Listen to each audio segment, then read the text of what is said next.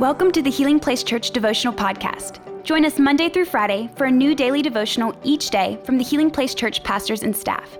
We hope this podcast will help you grow in your faith and will be a blessing and a resource to you as you pursue God daily. What is happening, everybody? Excited for today's devotional. My name is Paul. Uh, I have the privilege to be our youth and young adults pastor here at Healing Place Church.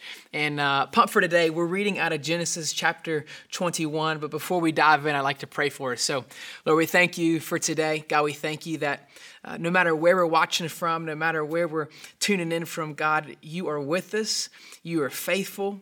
You're a God that loves us. You're the one that created us. And God, even when people fail us, you are still beside us. And so, God, I pray that today uh, you would speak through me. Nothing special about me. Everything is amazing about you. And so, God, I just pray that as we read out of Genesis today, God, that you would speak to us. So we love you in Jesus' name. Amen. So, Genesis chapter 21, we're going to read the very first three verses. And uh, to be honest, everything that I'm just going to share today in the next five minutes, it's really nothing profound. You're not going to probably hear something that I say and go, wow, that's amazing. But honestly, it may not be profound, but it is definitely foundational. It's imperative for your walk with Christ to know these things and believe these things and walk in these things. So, verses one through three out of Genesis chapter 21, it says, The Lord kept his word and did for Sarah exactly what he had promised. She became pregnant and she gave birth to a son for Abraham in his old age. This happened at just the time God had said it would. And Abraham named their son Isaac. Three short verses. I want to give you three simple points today. And the first one is this out of verse one. I want to reread it to you. It says, The Lord kept his word, he kept it, and did for Sarah exactly what he had promised. Point number one, I just want to tell you this God keeps his promises. Now, we read stories in the Bible and we hear these things and we go, man, did they really have that kind of faith? Let me, let me break it down to you how human uh, Abraham and Sarah were. In Genesis chapter 17, uh, verse 6, uh, God tells them, He says in verse 6, I will make you extremely fruitful. Your descendants will become many nations, and kings will be among them. Then, same chapter, verse 17, it says, Then Abraham bowed down to the ground, but he laughed to himself in disbelief. How could I become a father at the age of a 100? That's a little old. And how can Sarah have a baby when she is 90 years old? He laughed to himself in disbelief, we read right here in the Word of God. I don't know about you, but sometimes I know what God's promises are, but I myself go, God, can you can you really do that? Will you really keep your promise? And even after being a Christian, being saved, living for God for the last 19 years of my life, got saved when I was 10 years old. Can I just encourage you today? Even in our disbelief, God keeps his promises. Even when you think that the problem is way too big and God's promise begins to seem a little too small, he still keeps his promises. He's faithful to do that. God is the promise keeper. But here's the problem we have people that have broken promises, where their yeses have not been their yeses. They did not do what they said they were going to do. They didn't follow through. They did not keep their word. And what happens is we, as the created, we, we make a perspective shift. We take our view of God and we base our view of the Creator off of the created. Can I encourage you? God is faithful all the time. He will always keep his promises. And even when people fail you, even sometimes other Christians, uh oh, stepping on some toes, even when other Christians fail you, you got to remember they're human. That you and I, we are just the created. But it does not change our perspective on the Creator, that He is a promise keeper. Point number two, verse two, it says this She became pregnant and she gave birth to a son for Abraham in his old age. This happened at just the time God had said it would, at just the time.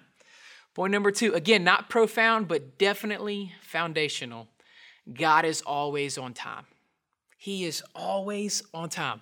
I can't speak for you because I don't know who you are yet, but I can't speak for myself. I struggle with being on time.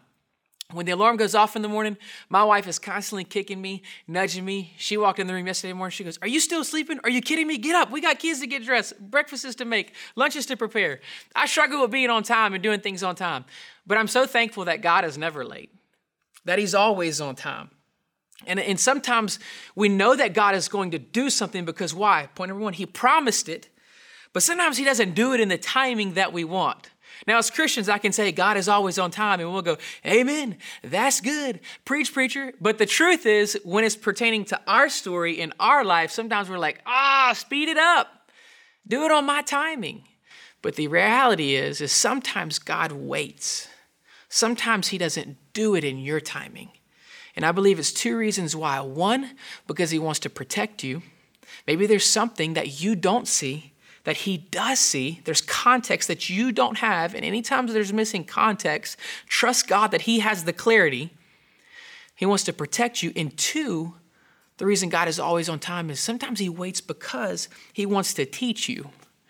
Let's be honest, sometimes there's seasons that we feel like we're repeating and we're going, God, why have you not done this yet? God, why have you not brought me a spouse yet? God, why have I not gotten that promotion yet? God, why do I have my business not taken off yet? Maybe you're repeating because you failed to learn the lesson. And I've been there before. And God wants to teach you something. He's not late, He's always on time. He's either protecting you or He's teaching you. God is always on time. In verse number three, it says this it says, And Abraham named their son Isaac. Not a long verse, not a sentence with a whole lot of explanation but a very impactful verse. I love that the Bible gives us the name of the promise that God spoke over their life. 17, Genesis 17, 6, he says, I'm going to make you fruitful. Genesis 17, 17, Abraham falls to the ground on his face laughing in disbelief. And yet God allows them to name their son, name the promise, Isaac, and Isaac means laughter. Isaac means laughter. Can I tell you this for for quick point number three you have purpose. Some of you've heard that before, but you're actually listening to it a little bit different today. You have purpose. There's been seasons, there's been heartache, there's been struggle, there's been relationships that have been extremely toxic for somebody watching right now. And you wonder, do I have any more purpose? Let me tell you something. You still have purpose. Your name has meaning. Your DNA is not a mistake. Your assignment is not accidental. You still have purpose. My daughter's name is Eleanor Kate. Eleanor Kate Musso, that's what we named her. Kind of old school, Eleanor. We love that name, my wife and I. Almost every night, I'll pick her up, we'll put on the sound machine, we'll turn off her lamp, and I'm swaying back and forth with her. And she's two years old, and she'll say, Daddy, sing and we'll always sing the same song Jesus loves me. I sing the whole song, and then she'll go, Daddy, pray. And I'll pray. And almost every single night, we pray this prayer over her. We say, God, thank you, Lord, that Eleanor means God is my light. And thank you that Kate means pure. And then I say this sentence God, we pray over Eleanor Kate that she would show the world that you are her light by the way that she lives a pure life She's only two. There's not many things she can do right now that's impure, but we're speaking it over her, trusting in the promises of God, believing that He's always on time, and speaking purpose over my daughter's life. Some of you today, once this video ends, you need to pray just by yourself and claim the promises, claim the timing, and claim the purpose back over your life. God, thank you so much that you are a God who always keeps your promises, that you are always on time. Even when we want to say you're late, you're not late, you are on time. And God, you've given us purpose, and how dare we laugh in disbelief that you may not do what you say you can do because you will. We believe it. And so, Lord, I pray for anyone watching today who may be discouraged. God, I pray that they would worship the promise keeper, which is you. God, they would not even just focus on the timing, but focus on you, Jesus, and that you would speak purpose back into their life, remind them who they are and what they're called to do. In Jesus' name, amen. Thank you for listening. Take a moment to subscribe so you don't miss any of the daily devotionals and be sure to share with your friends. For more information about HPC, visit healingplacechurch.org.